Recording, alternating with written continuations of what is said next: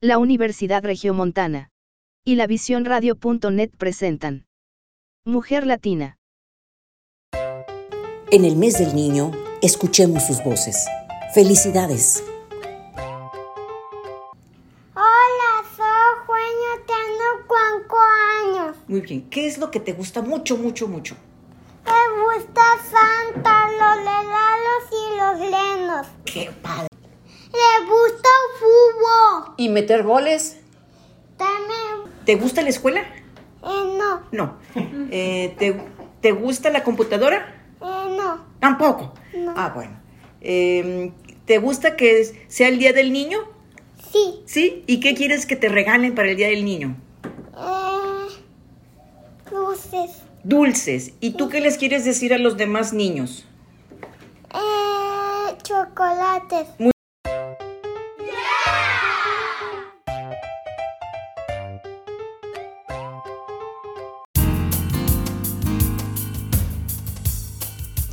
Soy Leticia Treviño, bienvenidos a Mujer Latina. Me complace mucho compartir este espacio que realizamos aquí en la Universidad Regiomontana. Mujer Latina, mujer de hoy, mujer latina, mujer sin límites, mujer latina, mujer que va contigo. Comenzamos.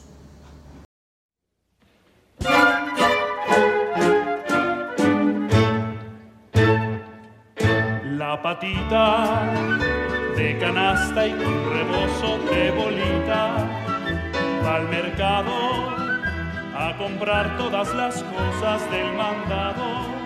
Se va berreando al caminar como los barcos La patita va corriendo y buscando en su bolsita centavitos para darles de comer a sus patitos, porque ya sabe que al retornar toditos ellos preguntarán. Escuchamos a Javier Camarena en un concierto ofrecido por Conaculta en el Centro Cultural Roberto Cantoral. Interpretó las canciones de Cricri.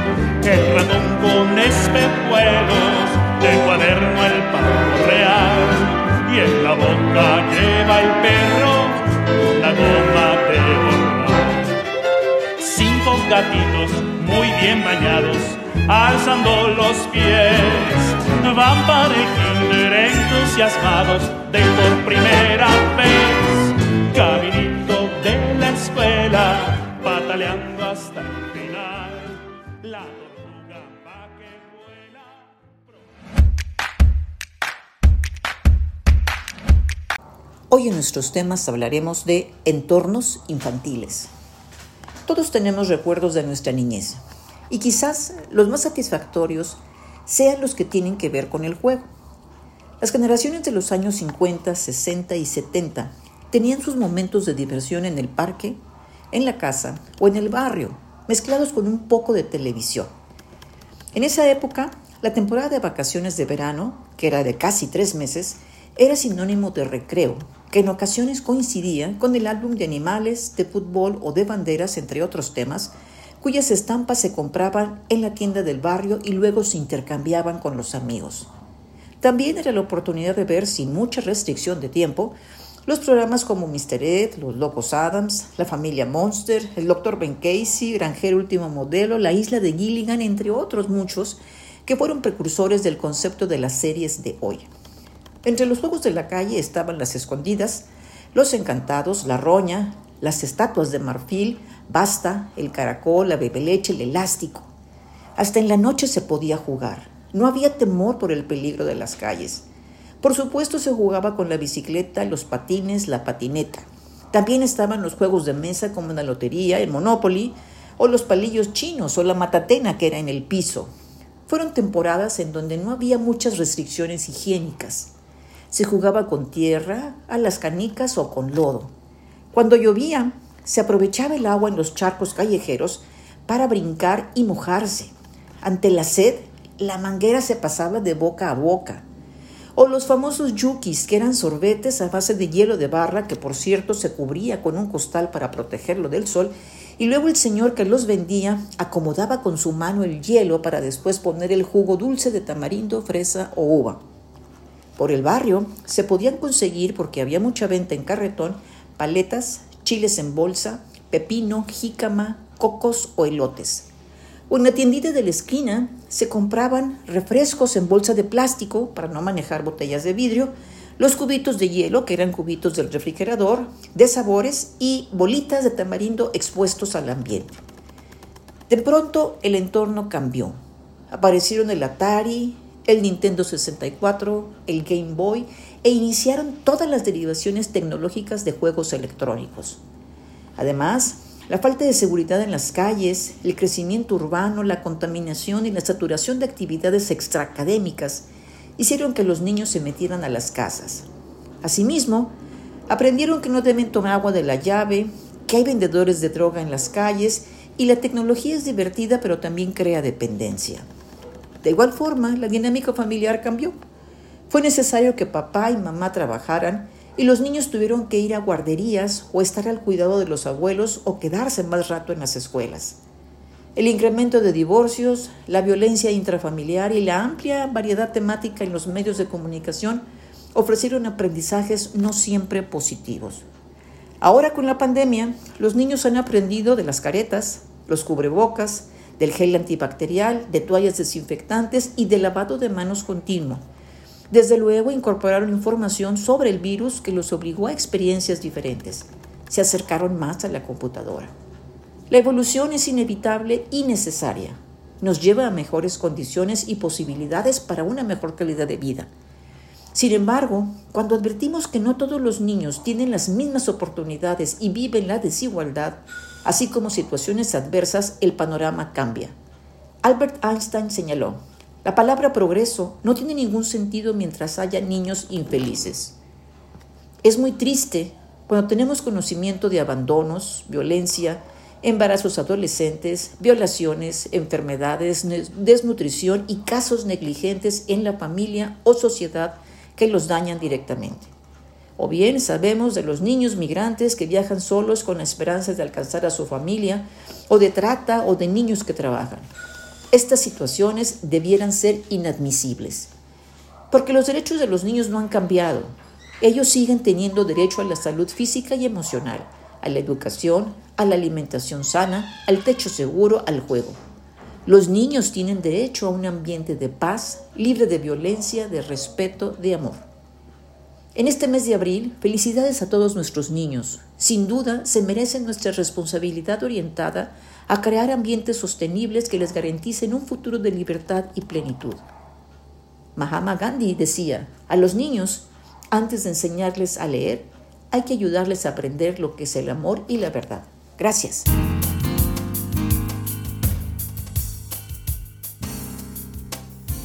El Día del Niño es una celebración anual dedicada a la fraternidad y a la comprensión de la infancia en el mundo. En esta festividad se realizan diferentes actividades para promover el bienestar y los derechos de los niños y de las niñas. Es un festejo que se celebra en diferentes fechas dependiendo de cada país. La ONU lo celebra el 20 de noviembre de cada año con el nombre de Día Universal del Niño. En Estados Unidos se celebra el segundo domingo de junio y en México el 30 de abril. ¿Qué les parece si revisamos el origen de esta festividad? Todo sucede tras la Primera Guerra Mundial, cuando se comenzó a generar una preocupación y conciencia sobre la necesidad de proteger de manera especial a los niños, debido a que habían sido muy afectados tras la muerte de muchos de sus padres en la Primera Guerra Mundial. Una de las primeras activistas sobre este tema fue Eglantin Jeff, fundadora de la organización Save the Children, la cual, con la ayuda del Comité Internacional de la Cruz Roja impulsó la adopción de la primera Declaración de los Derechos de los Niños. Esta declaración fue sometida para su aprobación ante la Liga de las Naciones, la cual la adoptaría y ratificaría en la Declaración de Ginebra sobre los Derechos de los Niños el 26 de septiembre de 1924. Al año siguiente, durante la Conferencia Mundial sobre el Bienestar de los Niños, también llevada en Ginebra, se declaró por primera vez el Día Internacional del Niño, señalando para tal efecto el primero de junio. Treinta años después, el 12 de abril de 1952, la Organización de Estados Americanos, la OEA, y UNICEF redactaron la Declaración de Principios Universales del Niño para protegerlos de la desigualdad y el maltrato. En esta oportunidad se acordó que cada país debería fijar una fecha para festejar a los niños. En 1954, la Asamblea General de las Naciones Unidas recomendó que se instituyera en todos los países un Día Universal del Niño y se sugirió que los gobiernos definieran cuál era la fecha más conveniente para cada país. En México se celebra desde 1924, cuando el gobierno de Álvaro Obregón y el ministro de Educación Pública, el licenciado José Vasconcelos, aceptaron la ratificación de la Declaratoria de Ginebra, hecha por la Liga de las Naciones, y fueron ellos quienes establecieron como fecha oficial para México el 30 de abril. Mm, como información para todos nosotros, la Declaración de Ginebra sobre los Derechos del Niño establece que los niños y las niñas tienen derecho al desarrollo material, moral y espiritual, a recibir ayuda especial cuando está hambriento, enfermo, discapacitado o huérfano, a que se les socorre en primer lugar en situaciones graves, a quedar exento de cualquier explotación económica y a recibir una educación social que le inculque un cierto sentido de responsabilidad social. En el programa de hoy, como ya lo hemos hecho a lo largo del mes de abril, vamos a hablar sobre temas relacionados con la niñez. De manera especial, hoy vamos a abordar una problemática que nos causa mucho dolor, la migración infantil. Vamos a platicar con la licenciada Jessica Marroquín, delegada de migrantes de la Procuraduría de Protección de los Niños, Niñas y Adolescentes, y con la maestra Telma Flores, secretaria técnica del CIPINA Nuevo León. Ambas nos van a hablar de esta problemática que se vive aquí en el estado de Nuevo León. Pero antes vamos a escuchar, gracias a la crestomatía y de material que está disponible en las redes, dos reportajes que, reflejan esta problemática, esta triste problemática.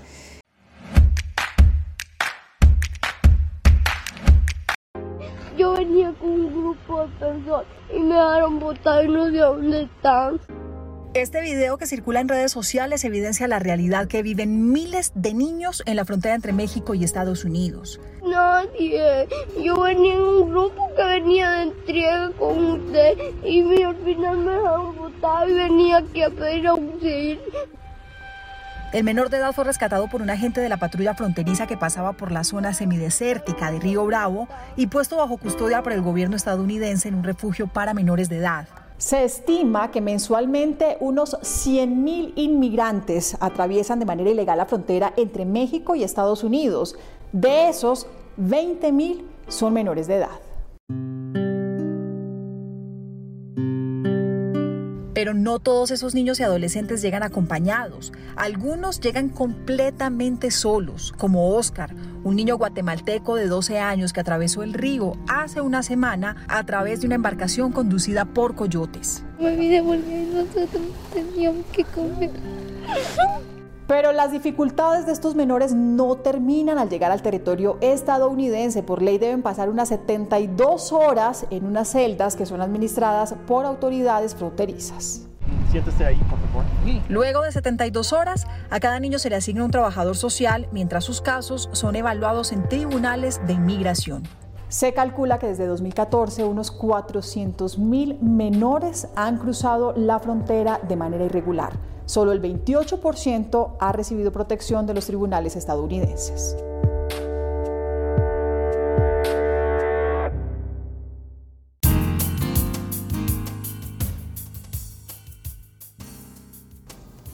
Estamos en Mujer Latina, mujer que va contigo.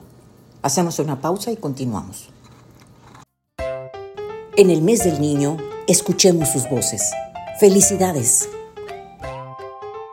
Hola, mi nombre es Sebastián, tengo 11 años y me gusta mucho salir a jugar fútbol con mis amigos. Ah, la escuela en línea está ok y ya quiero regresar a clases para jugar.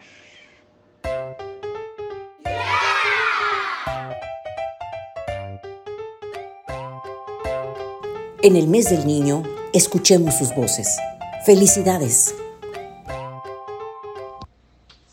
Ivana, tengo nueve años. A mí me gusta mucho ver películas. Ok. ¿Algo que te haga sentir muy alegre? Es, estar, visitar a mis abuelos. ¿Quieres regresar a la escuela? Sí, porque quiero ver a mis compañeros.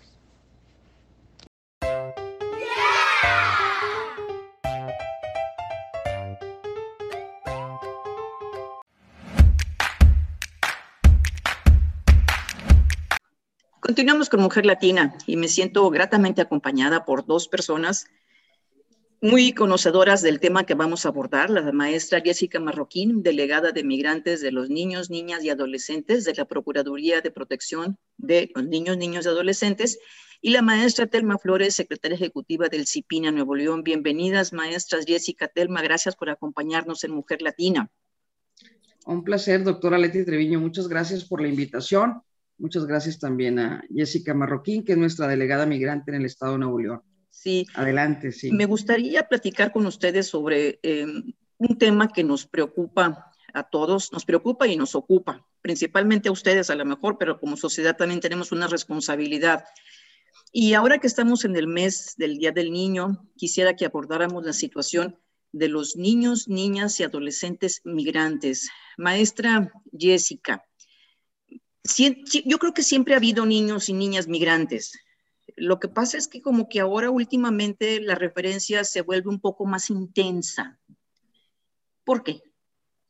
Es correcto. Eh, siempre ha habido eh, la migración, es, es algo pues histórico. Sin embargo, en los últimos años se le ha dado mucha más visibilidad al tema de los niñas, niñas y adolescentes migrantes, ¿no? Sobre todo en, en nuestro país y en Nuevo León. Ha crecido muchísimo eh, la migración. Yo platicaba con, con la maestra Terme, le decía que bueno, que a partir de la ley o de la Ley General de los Derechos de los Niños que entró en vigor en el año 2015, los niños pasaron de ser sujetos de derecho a, ser titulares de derecho. O sea, ellos por sí mismos tienen derechos. No necesita que un adulto, un padre, una madre, un tía, una abuela venga y se lo reconozca, sino ellos ya lo tienen por sí mismos, ¿no? Por ser, por ser niños, niñas y adolescentes.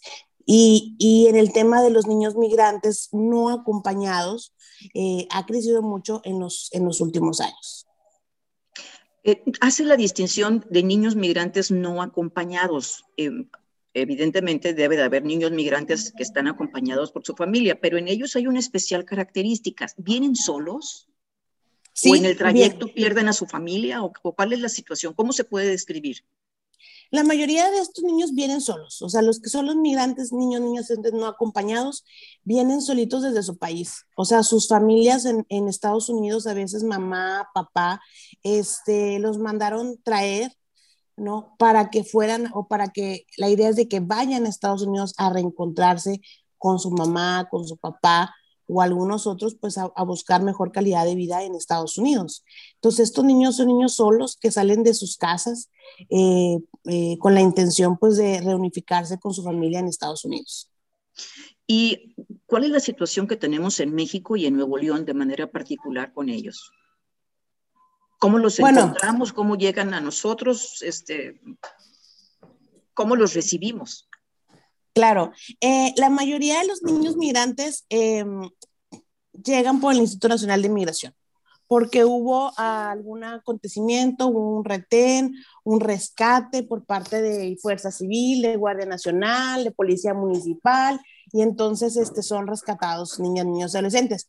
Hoy por hoy, pues también vemos los niños, niñas adolescentes migrantes acompañados a los que vienen por, con sus familias. Entonces, eh, esa es la manera en que llegan a nosotros el sistema DIF Nuevo León, pero también hay otros casos de, por ejemplo, adolescentes que están en el hospital y van a dar a luz y pues en el hospital se percatan de que se trata de una adolescente de 15 años, hondureña, sin familia en el estado, y pues nos dan aviso a la Procuraduría. Y otros más que incluso han llegado solos a la Procuraduría de Protección o al DIF de Nuevo León, en las instalaciones o en, las oficinas del DIF de Nuevo León, a pedir ayuda, o sea, decir, ¿sabes qué? Pues soy migrante, eh, no tengo dónde dormir, no, no, tengo que comer, no tengo que, no tengo, no sé qué hacer y vengo a pedir ayuda. Hace poco salió un reportaje, no sé si ustedes lo vieron, de un niño que fue interceptado este, en, Estados Unidos, en, el, este, en un desierto, este, lo pesca la policía y el niño con mucha angustia, llorando, dice, me dejaron solo. Incluso utiliza la expresión, me dejaron botado. Y entonces obviamente estaba muy angustiado porque pues ahora, ahora qué hago, qué sigue. O sea, me imagino que esa escena se presenta con mucha frecuencia pues en Nuevo León y en el mundo, ¿verdad? Este, sobre todo nosotros que estamos aquí en frontera con Estados Unidos, es, un, es una problemática muy grave que tenemos. Eh, quiero, quiero comentarles que, pues, históricamente, como decía la licenciada eh, Marroquín, pues uh, somos migrantes, pues hemos sido hasta nómadas en los primeros uh, principios de la humanidad. Entonces, e, este tránsito que, que, expone de una manera eh, tremenda a, nuestras, a nuestros niños, niñas y adolescentes, eh, pues eh, viene a, pues solamente a mostrar la gran problemática que existe. Una de las principales o uno de los uh, recuerdos más lamentables que tengo en este paso en atención a migrantes es cuando una niña de seis años me decía, eh, nosotros venimos de Honduras y venían solos, sin una mamá, sin un papá, sin un acompañante. Los papás en Estados Unidos pagan a alguien para que los trasladen y, y, traten de reunificar la familia, pero en Estados Unidos o de unirse con ellos. La chiquita me decía, no importa que nos roben el dinero y las pertenencias, no importa que, no importa que nos golpeen, no importa que nos violen. Lo importante es que no nos detecte el Instituto Nacional de Inmigración, porque ellos consideraban que era un truncarles el sueño. Entonces yo cuando me los llevaba a la oficina, les hacía eh, en mi pizarrón un mapa y les explicaba dónde estábamos ubicados nosotros en México, en Nuevo León, lo que faltaba para llegar a la frontera y lo que faltaba para llegar a, a Nueva York o para llegar al estado donde estaban sus padres. Yo decía, convenzan a sus papás de regresar con ustedes a su país, convénzanlos de unificarse, pero en, en, en Honduras o en El Salvador o en los lugares de origen. Era muy complicado, le digo, si nosotros que tenemos un trabajo establecido en México, que tenemos una visa de turista, muchas veces tenemos dificultad para cruzar a la frontera. Con mayor razón ellos, todos los puntos de revisión que hay para detectarlos. Este chiquito efectivamente del desierto lo dejaron votado, pero los padres dejan votados en los países de Centroamérica y Sudamérica a toda su familia, dejan votada a su esposa o dejan votados sus hijos. Eh, y sí, pues está la posibilidad de un día tal vez encontrarse, como han sido también situaciones de éxito que por alguna causa tenemos eh, contacto todavía con algunos migrantes en Estados Unidos que sí alcanzaron a, cruzar, que sí alcanzaron a llegar con su familia y que nos comunicamos por Facebook o que seguimos en contacto de alguna forma con ellos. Pero hemos tenido niños migrantes de otros países como de la India, eh, donde pues han pasado más de un año con nosotros por situaciones muy complicadas que ahí el consulado no identifica a nuestros niños. En, en, el DIF, cuando llegan los niños, cuando el Instituto Nacional de Migración los pone a disposición, pues hay un proceso, obviamente, de expedientes, de identificación, de velar por sus derechos, eh, principalmente los niños. Hay una nueva reforma en enero del 2021 donde nos obliga a los sistemas DIF estatales y a los municipales, al igual que el nacional, y atender a todos los migrantes, niñas, niños y adolescentes acompañados. Esa es la diferencia. Antes venían solos o muchas de las veces venían solos los niños eh, sin ningún familiar y ahora que vengan acompañados de los familiares, también el sistema DIF tiene la obligación de darles albergues y de velar por los intereses de ellos. De esta manera, eh, tenemos ahora eh, muy complicada la situación. Tenemos que buscar albergues para familias. Nosotros como DIF, como sistema de protección de los derechos, pues velamos por ellos, pero tenemos un albergue para niños eh, migrantes no acompañados cuando vienen solos, que se llama Fabriles. Y en nuestra casa hogar ah, del Estado, eh, Capullos, tenemos también a los niños menores de 12 años, migrantes, que vienen solos. La problemática que surge en el Estado y en todo México es que con esta reforma, la ley de migración, pues nos obliga en todos los estados a darles albergue. Esto habla de un aumento del presupuesto que no se da, ¿verdad? Obviamente, que, que tenemos que estar incurriendo en más gastos, que tenemos que buscar asociaciones civiles y a la comunidad en general para que nos den asistencia, acogida a las familias con, con sus hijos.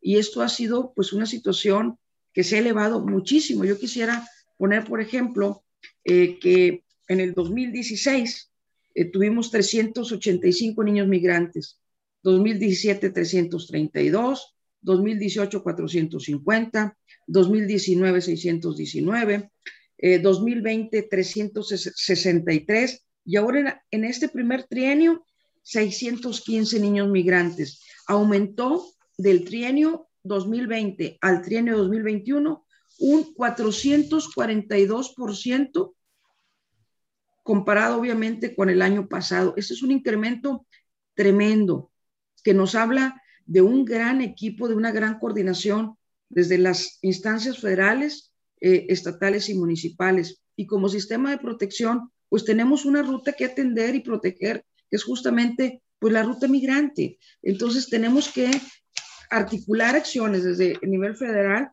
para poder atender esta gran problemática de los niños migrantes. Em, ahorita tú señalaste un crecimiento del 442%. ¿Esto es en Nuevo León solamente o estás hablando de México?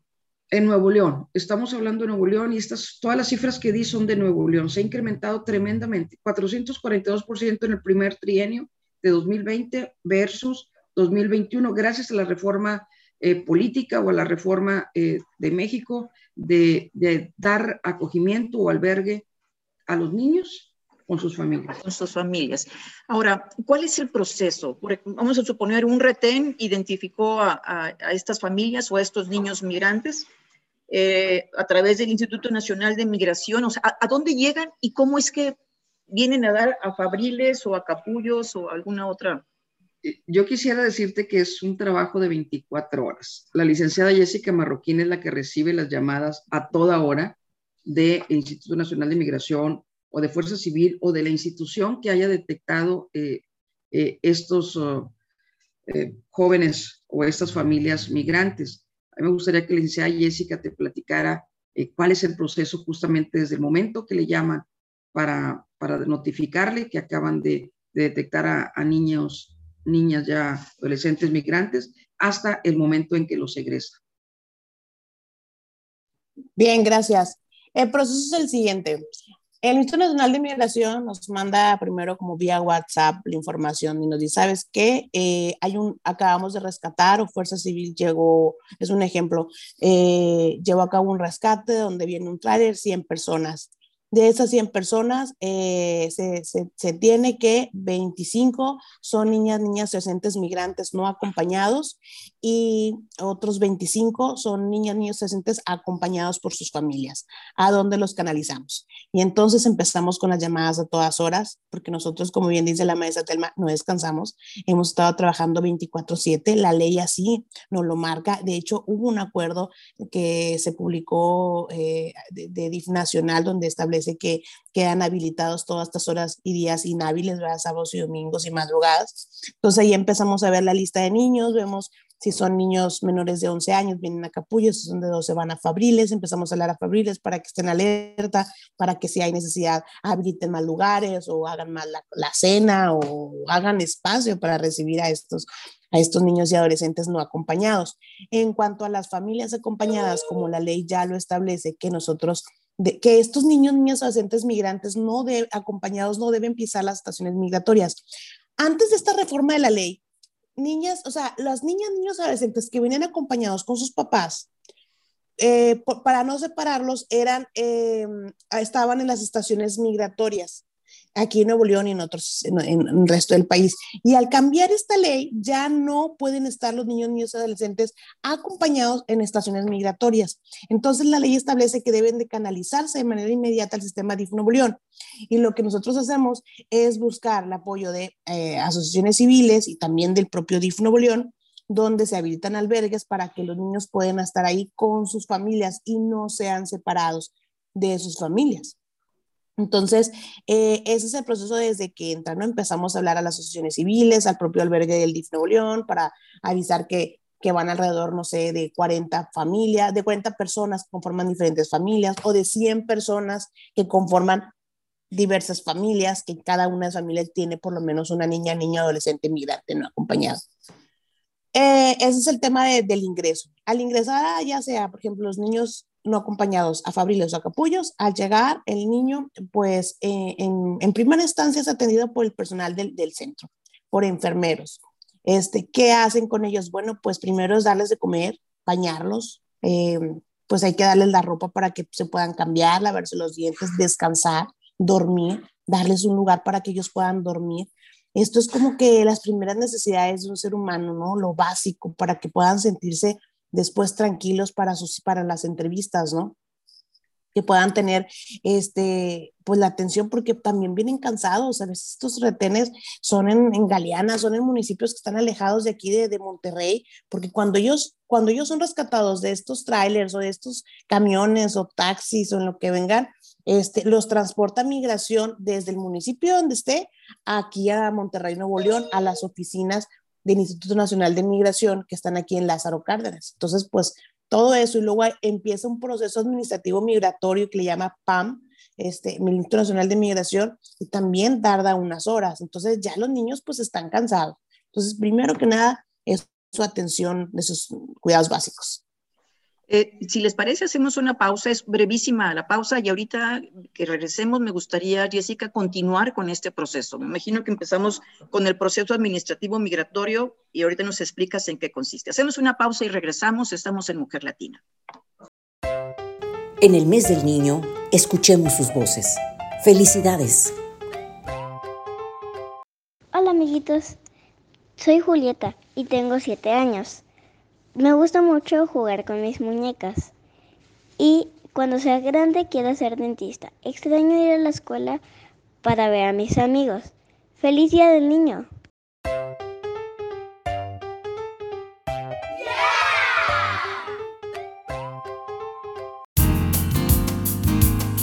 Gracias por acompañarnos en Mujer Latina, tu espacio radiofónico.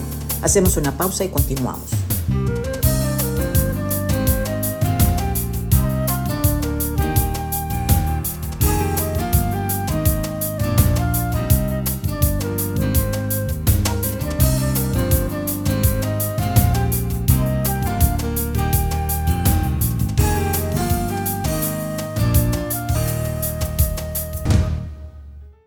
Del niño, escuchemos sus voces. Felicidades. Hola, soy Mauro, tengo 5 años. Me encanta mucho jugar y pintar con mis amigos. De, grande quiero ser pintor. El, el mejor premio para los niños son los juguetes.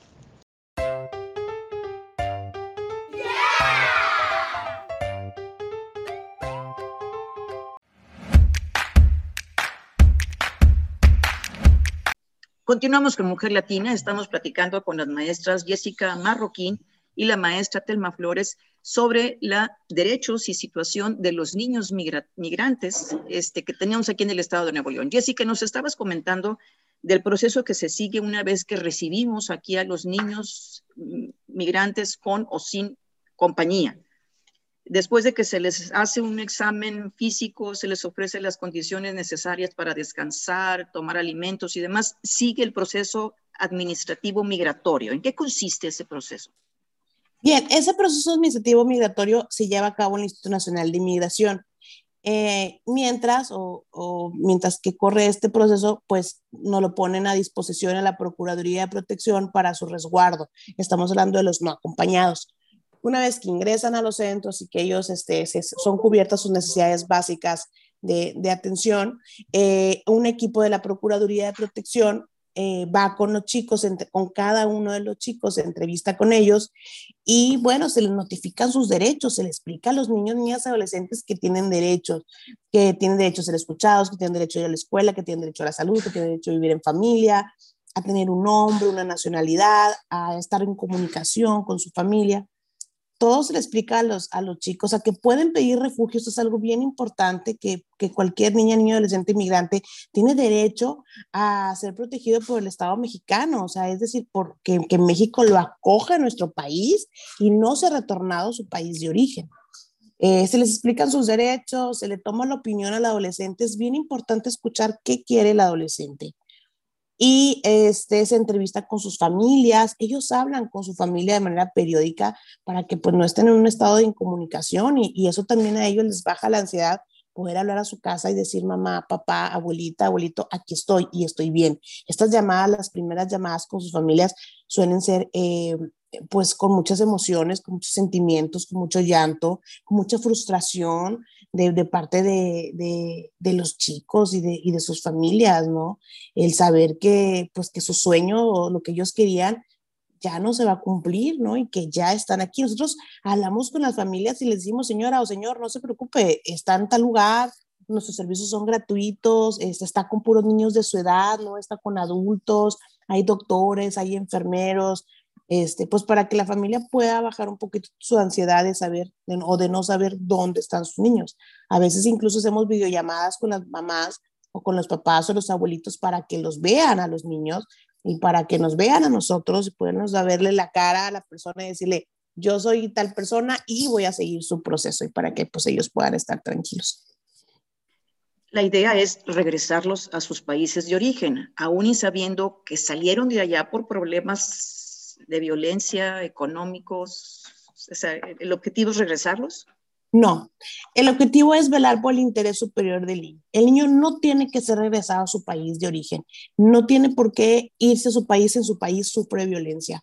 Eh, nosotros entrevistamos al niño y si el niño dice, ¿sabes? O el adolescente dice, ¿sabes qué? Yo salí de mi país porque eh, las pandillas, la Mara, eh, eh, X grupo, me está persiguiendo, está persiguiendo a mi familia, mi tío murió, mi mamá murió, mi abuelo murió, lo dispararon en la plaza, yo vi el arma, todo esto, no se regresa el niño a su país de origen. Inmediatamente iniciamos el proceso de refugio en México ante la Comisión Mexicana de Ayuda para Refugiados, que es la Comar. Ya en Nuevo León tenemos oficinas de la Comisión Mexicana, están, están ahorita físicamente en el Instituto Nacional de Migración en Lázaro Cárdenas, este, y empezamos ese proceso y los niños se quedan aquí en México.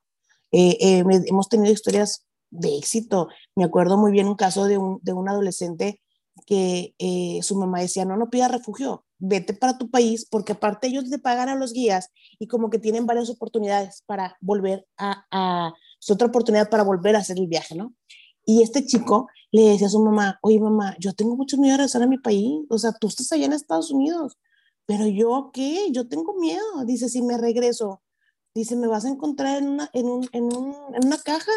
No, yo me quiero quedar en México. Y la mamá decía, no le pidan el refugio, no le pidan el refugio. El adolescente dijo, yo tengo miedo, no quiero regresar a mi país y me quiero quedar aquí. Y por supuesto que, pues, se quedó aquí, se le solicitó el refugio ante la Comisión Mexicana de Ayuda a Refugiados se le, se le dio el refugio y después se le consiguió una asociación, una asociación civil en, en la Ciudad de México, donde lo prepararon para, o lo preparan para, para la vida adulta, ya en, una, un albergue de puertas semiabiertas, este, donde ella después pueda eh, hacerse valer por sí mismo y quedarse en México. Y le dijo a su mamá, yo a lo mejor después voy a Estados Unidos, ya cuando tenga cierta edad y pueda ir de manera segura a Estados Unidos. Y, y el chico pidió refugio. Y como ese, caso, ha habido otros casos de niños que, que dicen, no me quiero regresar, lloran cuando los entrevistamos y dicen, no me quiero regresar, y ellos se quedan aquí.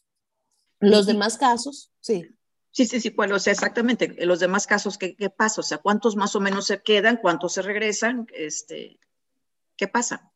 Yo creo que, que la mayoría se regresa, la mayoría son retornos asistidos, así le marca la ley, y se regresan porque eh, pues no pueden llegar a Estados Unidos, no se quieren quedar en México porque no tienen familia y se quieren regresar a sus países, pero ellos cuando los entrevistamos no nos dicen, estoy siendo amenazado, no nos dicen, este, tengo miedo, sino que al contrario dicen, oye, extraño a mi abuelita, extraño a mi tía, extraño a mi mamá, este, quiero estar con mi familia, estoy triste de estar aquí solo, yo no quiero estar aquí, y entonces ellos se regresan a sus países.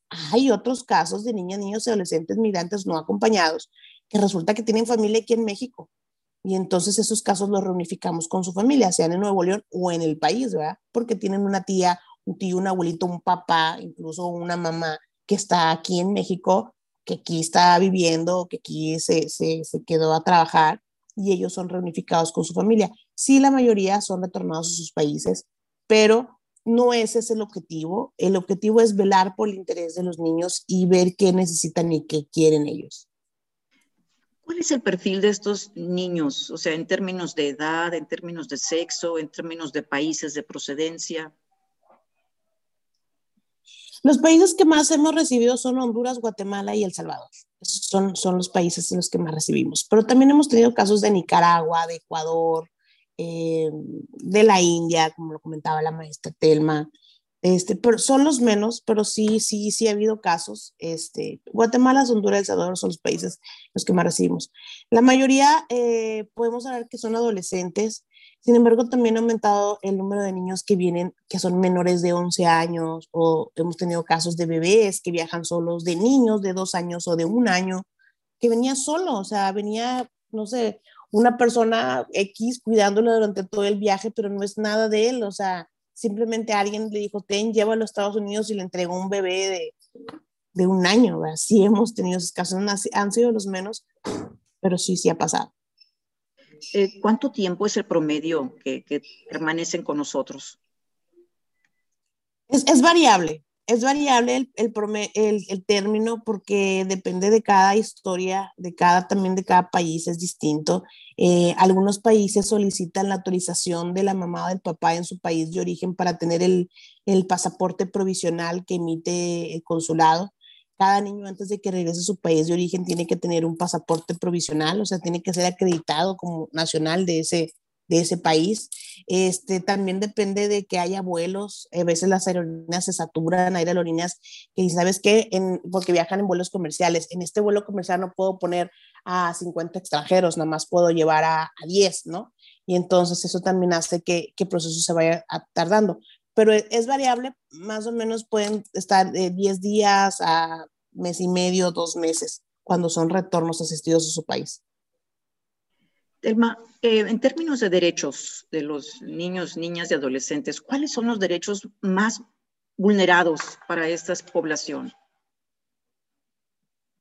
Pues principalmente cuando transitan aquí por Nuevo León, pues es uh, la, eh, la parte que nos toca como sociedad. Muchas veces nosotros eh, discriminamos a los migrantes por el solo hecho de, de su forma de hablar, su complexión, este, su etnia, y, pues es uno de los más lamentables eh, derechos, pero sobre todo eh, el del abandono, porque finalmente son niños que fueron abandonados y expuestos desde su propia familia nuclear en los países de orígenes y que los envían eh, sin ninguna protección. Nosotros como, como sistema de protección integral de los derechos de los niños, como Estado y como institución articuladora de la defensa eh, de los derechos de los niños migrantes, pues tenemos que basarnos en la ley, en, la ley eh, general de los derechos de los niños, en la ley del Estado de Nuevo León. Un niño migrante que transite por Nuevo León tiene los mismos derechos que un niño que haya nacido en Nuevo León. Entonces tenemos que velar, vienen los niños enfermos, los niños eh, vienen con temperatura, vienen con gripes, hemos detectado muchos casos de COVID, tenemos que darles la atención médica, tenemos que hacer alianzas con la Secretaría de Salud del Estado de Nuevo León, tenemos que hacer alianzas eh, con la misma eh, personal médico que tenemos en, el DIF Nuevo León, de forma tal de que la atención médica sea prioritaria. De esta manera, hay ocasiones en que la atención médica tiene que ser en la madrugada, tiene que ser a primeras horas, cuando a lo mejor algunos centros de salud todavía están cerrados. Entonces, tenemos que velar por ellos y hacer lo necesario para que tengan todas las condiciones. Otros eh, de los derechos, pues es la educación, ¿verdad? Desde el momento que, que se separan de sus familias, que a lo mejor estaban escolarizados, pero pues que ahorita, número uno, la pandemia impide eh, las clases presenciales. Creo que esta pandemia ha influido también para que aumente el flujo migratorio, aparte pues de las reformas que hubo en la ley de inmigración que, les permite eh, el, asesoramiento o el refugio también para los niños y sus padres.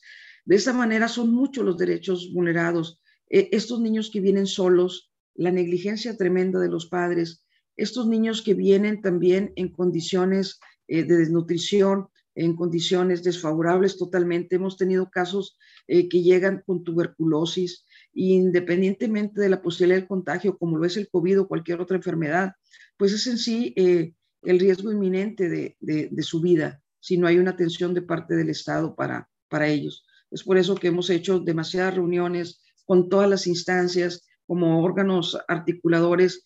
Hemos hecho los oficios, hemos tenido las entrevistas. Ayer mismo estuve con el doctor Manuel de la O, eh, secretario de Salud del Estado de Nuevo León, nuestro director general Eric Caballero, eh, director general del DIF, con la presidenta del DIF, la señora Daina Dávalos, eh, con el procurador de protección, eh, con el director del área de atención al menor y la familia, en fin, eh, muchos temas. Estábamos con el tema de vacunación de sarampión y otros eh, por ahí eh, situaciones de, salud de los chiquitines, pero aprovechamos cualquier foro para hablar de los niños migrantes y la inminente necesidad que tenemos de su protección. Siempre hemos tenido nuestra guía eh, de los derechos de ellos para velar por ellos justamente. Y no es de que tengamos la cartilla por ahí o impresa, es que realmente pues tenemos que hacer las acciones necesarias.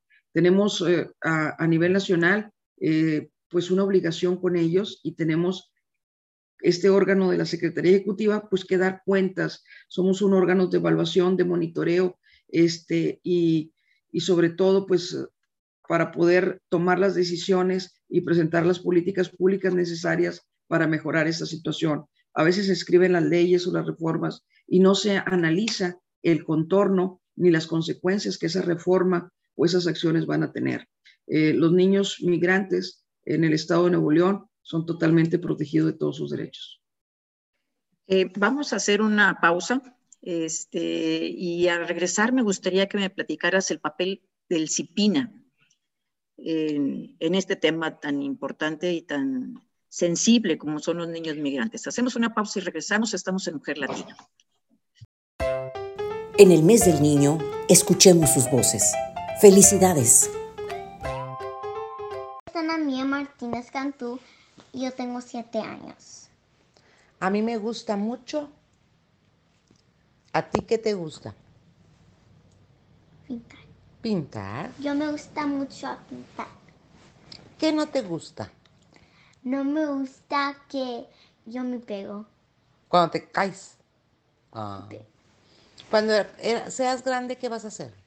Cuando yo estoy grande, yo quiero ser una persona como que hace canciones y como mi hermana las escribe. Mm. ¿Te gusta México? Eh, no sé. ¿Qué es lo que te hace poner triste? Cuando me pego. Cuando te pegas. No estoy mm. triste. ¿Tú qué piensas del COVID? Pienso que se va a acabar cuando estoy ocho. Muy bien. Y los niños de México celebran el 30 de abril, su Día del Niño. ¿Te acuerdas cuando, cuando me vestí de payaso el Día del Niño?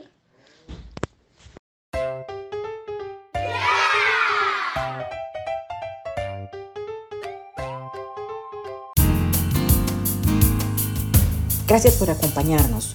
Mujer Latina es una mujer sin límites. Hacemos una pausa y continuamos.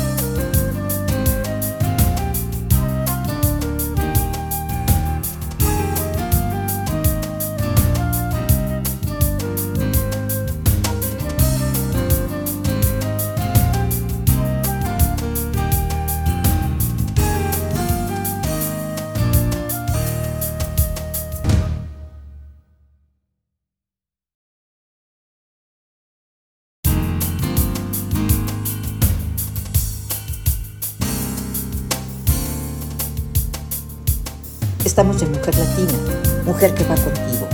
Hacemos una pausa y continuamos.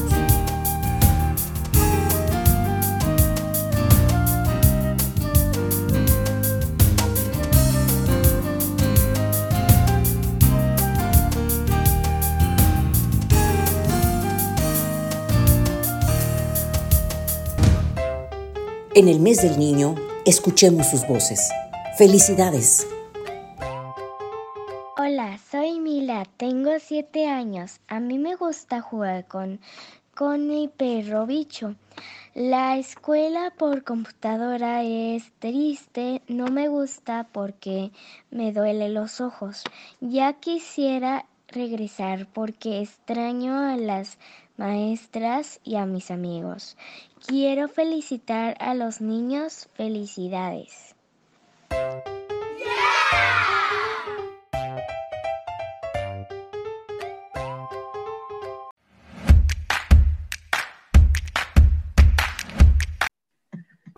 Continuamos con Mujer Latina. Estamos platicando sobre el tema de los niños migrantes y sus derechos. Telma, primero que nada, platícanos qué es el CIPINA y qué papel tiene en este tema de, ante los niños migrantes.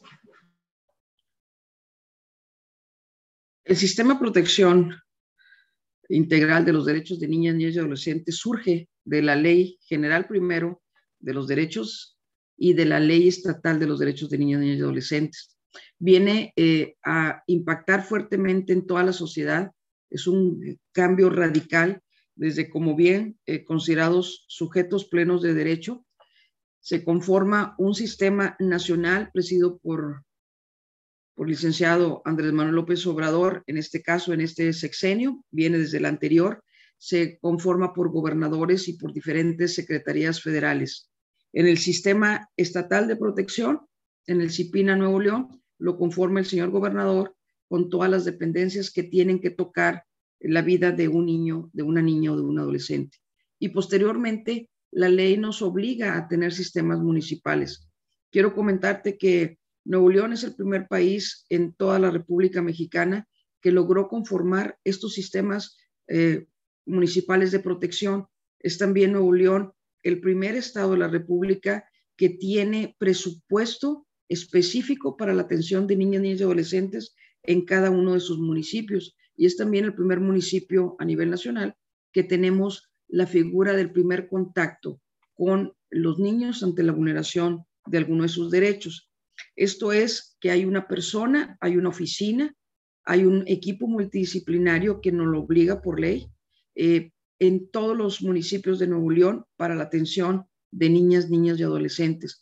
De esta manera, eh, tenemos garantizado que van a ser atendidos. Entonces, tenemos un protocolo de, intervención policial y tenemos ya muchas eh, articulaciones con diferentes dependencias de forma tal que nos damos cuenta cuando eh, un niño ha sido expuesto, ha sido abandonado, ha sido vulnerado algunos de sus derechos, entonces entra esta figura de primer contacto a defenderlos, de forma tal que los niños eh, del sur del estado sean atendidos en el sur del estado y no tengan que trasladarlos hasta el centro de Nuevo León o al área metropolitana de Nuevo León. Igualmente, si un niño en, el norte del país ha sido eh, vulnerado alguno de sus derechos, que allá sea en su población eh, donde sea atendido. Entonces, tenemos estos sistemas municipales, el estatal y el nacional, de forma tal de que tratamos de hacer alianzas con el único objetivo de proteger de todas las situaciones adversas a nuestros niños. Tenemos una, una ruta de protección integral de los derechos de niñas y adolescentes en situación de migración y pues mecanismos para cuidados alternativos, como es lo que lo realizamos. Y el objetivo principal a nivel nacional y que impacte en cada uno de nuestros estados y de nuestros municipios, pues es uh, el objetivo principal de, esta ruta, justamente garantizar los derechos de niñas, y adolescentes en situación de migración pues a través de la articulación de las instituciones encargadas eh, de garantizar los derechos de niñas, y adolescentes, migrantes y solicitantes de refugio, identificando obviamente las responsabilidades de cada una de las dependencias, de las áreas, identificando cuáles son las atribuciones que tienen, eh, pidiéndoles o exigiendo que cumpla cada uno con el deber ser. De esta forma, pues establece pues un modelo de coordinación donde podemos tener atendida a esta población migrante en Nuevo León. ¿Cuántos albergues tenemos para niños y niñas migrantes? Además de Fabriles y de Capullos, ¿cuáles otros existen? En el estado tenemos solamente esos dos oficiales. Oficiales. La casa, la CAS, que es una casa de asistencia eh, del gobierno del estado, que es Capullos, donde albergamos a todos los niños maltratados. Eh, hemos hecho pues grandes esfuerzos para tener unas instalaciones muy dignas, atención 24 horas. Eh, tenemos nosotros unos tipos villas donde albergamos por edades, por sexos a nuestros niños y donde tenemos eh, tutrices 24 horas, personal de salud, personal de enfermería, en fin, toda la coordinación y logística que se requiere para la atención de estos niños en diferentes áreas en esta institución o en esta casa hogar Capullos. Tenemos la de Fabriles, que es para exclusivamente para migrantes. En Capullo los recibimos eh, cuando son hasta menores de 12 años y de Fabriles mayores de 12 años. Ahorita la problemática que enfrentamos es, eh, doctora Leti Treviño, que cuando nosotros eh, recibimos a niños migrantes acompañados, pues no tenemos el refugio para estos niños migrantes. Aunque la ley no lo implica, no tenemos en Nuevo León ni en ninguna parte de la, República refugios establecidos para esta causa. Entonces, pues hay que trabajar muy de la mano con las reformas, hay que trabajar muy de la mano con las, eh, el involucramiento y las nuevas obligaciones que tenemos de forma tal de satisfacerles. ¿Qué estamos haciendo? Pues tenemos un refugio como DIF Nuevo León en el Hospital Metropolitano, pues que ahora lo hemos dedicado exclusivamente para migrantes. Y antes era para que los familiares de otros estados, tú sabes que Nuevo León eh, pues es un, es un centro importantísimo de salud, eh, creo que es uno de los más ah, eh, grandes e importantes de la República Mexicana, entonces aquí viene mucha gente de otros estados a atenderse. Entonces, dedicábamos este refugio para que se pudieran hospedar familiares que tuvieran a pacientes ingresados en el Hospital Metropolitano ahora lo estamos dedicando para las familias de, las, uh, de la niñez migrante. Que y aparte me existe Casa Nicolás y Indy, este, también me imagino que son eh, albergues, Casa Monarca, que también colaboran. sí, son asociaciones civiles. No es la obligación del Estado eh, encaminarlos hacia esos esfuerzos. Sin embargo, gracias a la gran eh, relación que tenemos con ellos, gracias a la gran preocupación de la sociedad de Nuevo León de atender a la población migrante, se han creado estas casas y se les da albergue temporal. Nosotros como, como DIF estatal, como sistema de protección, tratamos de que en esas casas migrantes tengan los recursos necesarios para la atención de nuestra niñez y nuestra adolescencia. Las dos, tanto Jessica eh, como Telma, han señalado redes de apoyo, eh, redes de apoyo hacia el interior del mismo este, gobierno, pero también con la comunidad y la sociedad. Em, redes de apoyo que tienen que tener una mirada compasiva ¿no? hacia esta población, porque es una población vulnerable por las condiciones en las que salen de sus países, todo el trayecto que siempre corre sus riesgos y luego el momento en que se les recibe cuando se les recibe, obviamente es una expectativa no cubierta para ellos. Ellos no tenían esta, esta expectativa de llegar aquí a un albergue. Su expectativa era llegar a su, al país este, de la, del, pues, destino final que ellos estaban eh, concibiendo. Entonces, esta red compasiva es muy importante. ¿Cómo se aseguran ustedes que todos los actores que intervienen cuenten con esa visión, esa mirada compasiva que se necesita? Es, es una pregunta muy interesante, eh, pero sobre todo, pues Nuevo León eh, es, un, es una sociedad con esas características que tú mencionas, tanto desde la parte eh, legal y que nos obliga a atender a los migrantes, como la parte de la sociedad civil que está sumamente involucrada desde una gran institución eh, que es Cáritas de Monterrey, como muchas otras instituciones que apoyan desde hace muchos años a la población que tiene alguna situación de vulneración. Eh, estamos seguros que las grandes eh, industriales, las grandes, los grandes donativos que dan los empresarios, la iniciativa privada para estas asociaciones es, y el mismo apoyo que da desarrollo social del gobierno del estado para las asociaciones es justamente para poder ayudarlos y favorecerlos en la atención pues a la población migrante. Jessica, tú has platicado con, con muchos. Sí, adelante, Jessica, adelante. Bien, no, que me gustaría agregar que a mí me gusta mucho siempre recordar eh, que debemos de tratar a los extranjeros como nos gustaría que trataran a nuestros, a nuestros conacionales en un país extranjero, siempre, y que ningún ser humano es ilegal. Por lo tanto, ningún niño, niña, adolescente, migrante, ni, ni adulto por el simple hecho de estar aquí en, en, nuestro país y no estar de manera regular, no implica que es un delincuente, sino es una víctima y finalmente viene buscando un refugio o asilo. Entonces, hay que, hay que siempre recordar eso y ver a los, a los migrantes, no, no solo como migrantes, sino como un ser humano que tiene necesidades y que, y que tiene los mismos derechos y obligaciones que, que nosotros, ¿verdad? Y, y eso es importante recordar.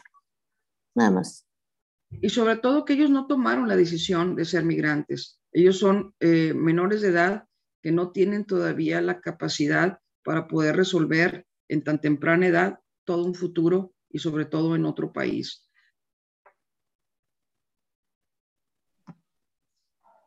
Telma, ahorita en, en el corte tú nos compartías el caso de un chiquito quien tuvo una situación lamentable este, desde el punto de vista médico hay muchos casos, muchos casos de niños, como repetía, llegan con COVID, llegan con tuberculosis, llegan con muchas enfermedades que, se contagian en el camino o en su trayecto. Eh, sin embargo, pues dentro de ese trayecto, pues está el tren, eh, la bestia famosamente conocida, y tenemos eh, el hecho y el caso tan lamentable de un chiquito salvadoreño de aproximadamente nueve años de edad en ese momento, que se cae del tren y el mismo, las, mismas vías le cortan parte de sus glúteos. Entonces la licenciada Jessica Marroquín, su servidora, eh, Telma Flores, pues estuvimos al pendiente en el Hospital Universitario pues del desarrollo, estuvo más de un mes en terapia intensiva, fueron muchas cirugías, fueron muchos injertos de su piel para poder restablecerlo. Sin embargo, se logró, este, recuerdo con mucha alegría cuando él llega a Capullos, lo recibimos, había un evento por ahí eh, de otra situación, pero lo recibimos con mucho gusto porque después de luchar entre la vida y la muerte, logró eh, el Hospital Civil Universitario de aquí del, del, Estado y con todo el apoyo de las instituciones poder salvar esa vida como muchas otras vidas se han salvado, con muchas otras eh, necesidades y situaciones adversas. Ya estamos al término de, del, del tiempo para el programa y antes de irme me gustaría preguntarles a las dos el mes de abril, particularmente el 30 de niño, el 30 de abril es el día que nosotros dedicamos en México para festejar a las niñas y a los niños. ¿Cuál es el mejor regalo que ustedes pensarían para ellos? Creo que sería el amor. Nosotros hemos creado grandes leyes, iniciativas, eh, reformas. Sin embargo, ¿cuál es la reforma para llegar al corazón de los papás para que estos niños no sean maltratados? El 90% de nuestra población vulnerada de sus derechos es por la misma familia, por el mismo eh, núcleo familiar donde, donde reside. Entonces, pues el, el mejor regalo para un niño es darles amor, darles atención y hacerles velar por sus derechos de salud, de que vivan una vida libre de violencia, que estén alejados de todas las situaciones adversas que como adultos nosotros muchas veces tenemos que enfrentar. Jessica, ¿cuál sería tu regalo? Gracias. A mí me da muchísimo gusto que cada vez se hace más visible el tema de la niñez, que haya tantas asociaciones, que haya instituciones eh, que estemos involucradas con el tema de la niñez, que no se vean a los niños como, como que no fueran importantes, como por ejemplo la palabra que antes decíamos menores, por ejemplo, ya no, ya no se usa porque menores supone que es algo más pequeño que es menor a un adulto y no, los niños ya son titulares de derechos y hay que reconocerlos como tal y hay que escucharlos, hay que ponerlos atención y sobre todo hay que respetarlos, hay que, hay que respetarlos y cuidarlos mucho. Y, y, me gustaría esa parte de que, me gusta mucho esa parte que es visible y que, y que todos como sociedad tenemos el compromiso de que si vemos que un niño está siendo maltratado, si vemos que un niño está siendo eh, utilizado para la mendicidad, Si vemos que un niño está siendo violentado de cualquier forma, lo denunciemos y no, no, no cerremos los ojos, no volteemos para otra parte y, ve, y, y, hagamos como que no vimos que ese niño lo, lo, están utilizando para pedir dinero en la calle, que no veamos como, que no nos hagamos como que no vimos que lo están maltratando, que lo están utilizando, no sino que eh, lo respetemos y si no tiene voz en ese momento, le demos voz, le denunciemos y que se haga visible el tema de la niñez. Pues Telma Flores, Jessica Marroquín, ustedes forman parte muy importante de este proceso de acogida de niños, niñas, adolescentes migrantes. Em, qué bueno que tienen una mirada compasiva hacia ellos. Eh, supongo, estoy segura que así lo hacen, que ustedes lo transmiten a sus equipos de trabajo, porque antes de ser migrantes son niños y antes de niños son personas. Entonces, pues felicidades por su trabajo, gracias por esta entrevista, gracias por compartirnos su visión sobre el tema y pues este, esperamos vernos pronto. Muchísimas gracias. Muchas gracias por la invitación, estamos a la orden.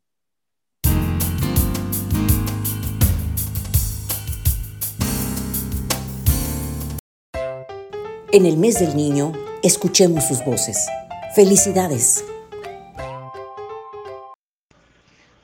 Soy Monse y tengo nueve años. El mejor regalo para los niños es juguetes. Me gusta mucho jugar en la computadora. México me gusta porque es muy lindo.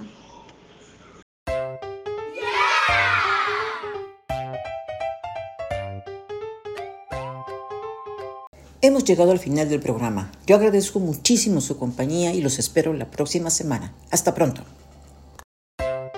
En el mes del niño, escuchemos sus voces. Felicidades. Listo. Hola, mi nombre es Patricio y tengo cuatro años. ¿Me gusta? Me gusta los dinosaurios y las serpientes y los bomberos y no me encanta que me hablen feo y y, y, no, y no me gusta el coronavirus.